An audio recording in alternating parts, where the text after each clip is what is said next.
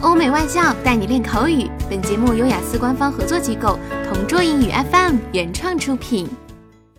Describe a foreign person who you have heard or known that you think is interesting.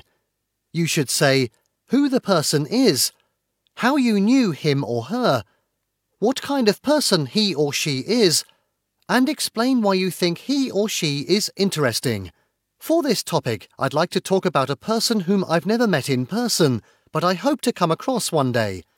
His name is Trevor James, or also known as the Food Ranger, who is a Canadian born food blogger. I first stumbled upon his YouTube channel a year ago when he was featuring the street food of Chongqing.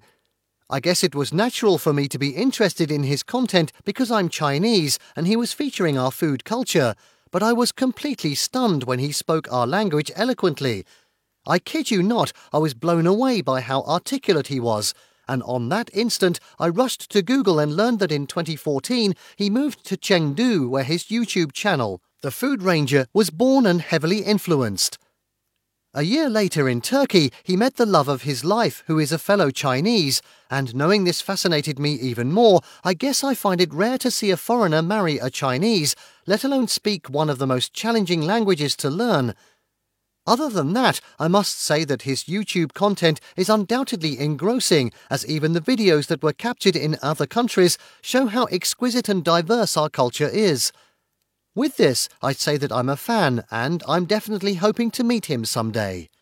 OK，以上就是今天口语话题的全部内容。想要免费获得雅思口语完整题库的小伙伴，快来关注微信公众号“同桌雅思英语”，回复关键词“口语题库”就可以啦。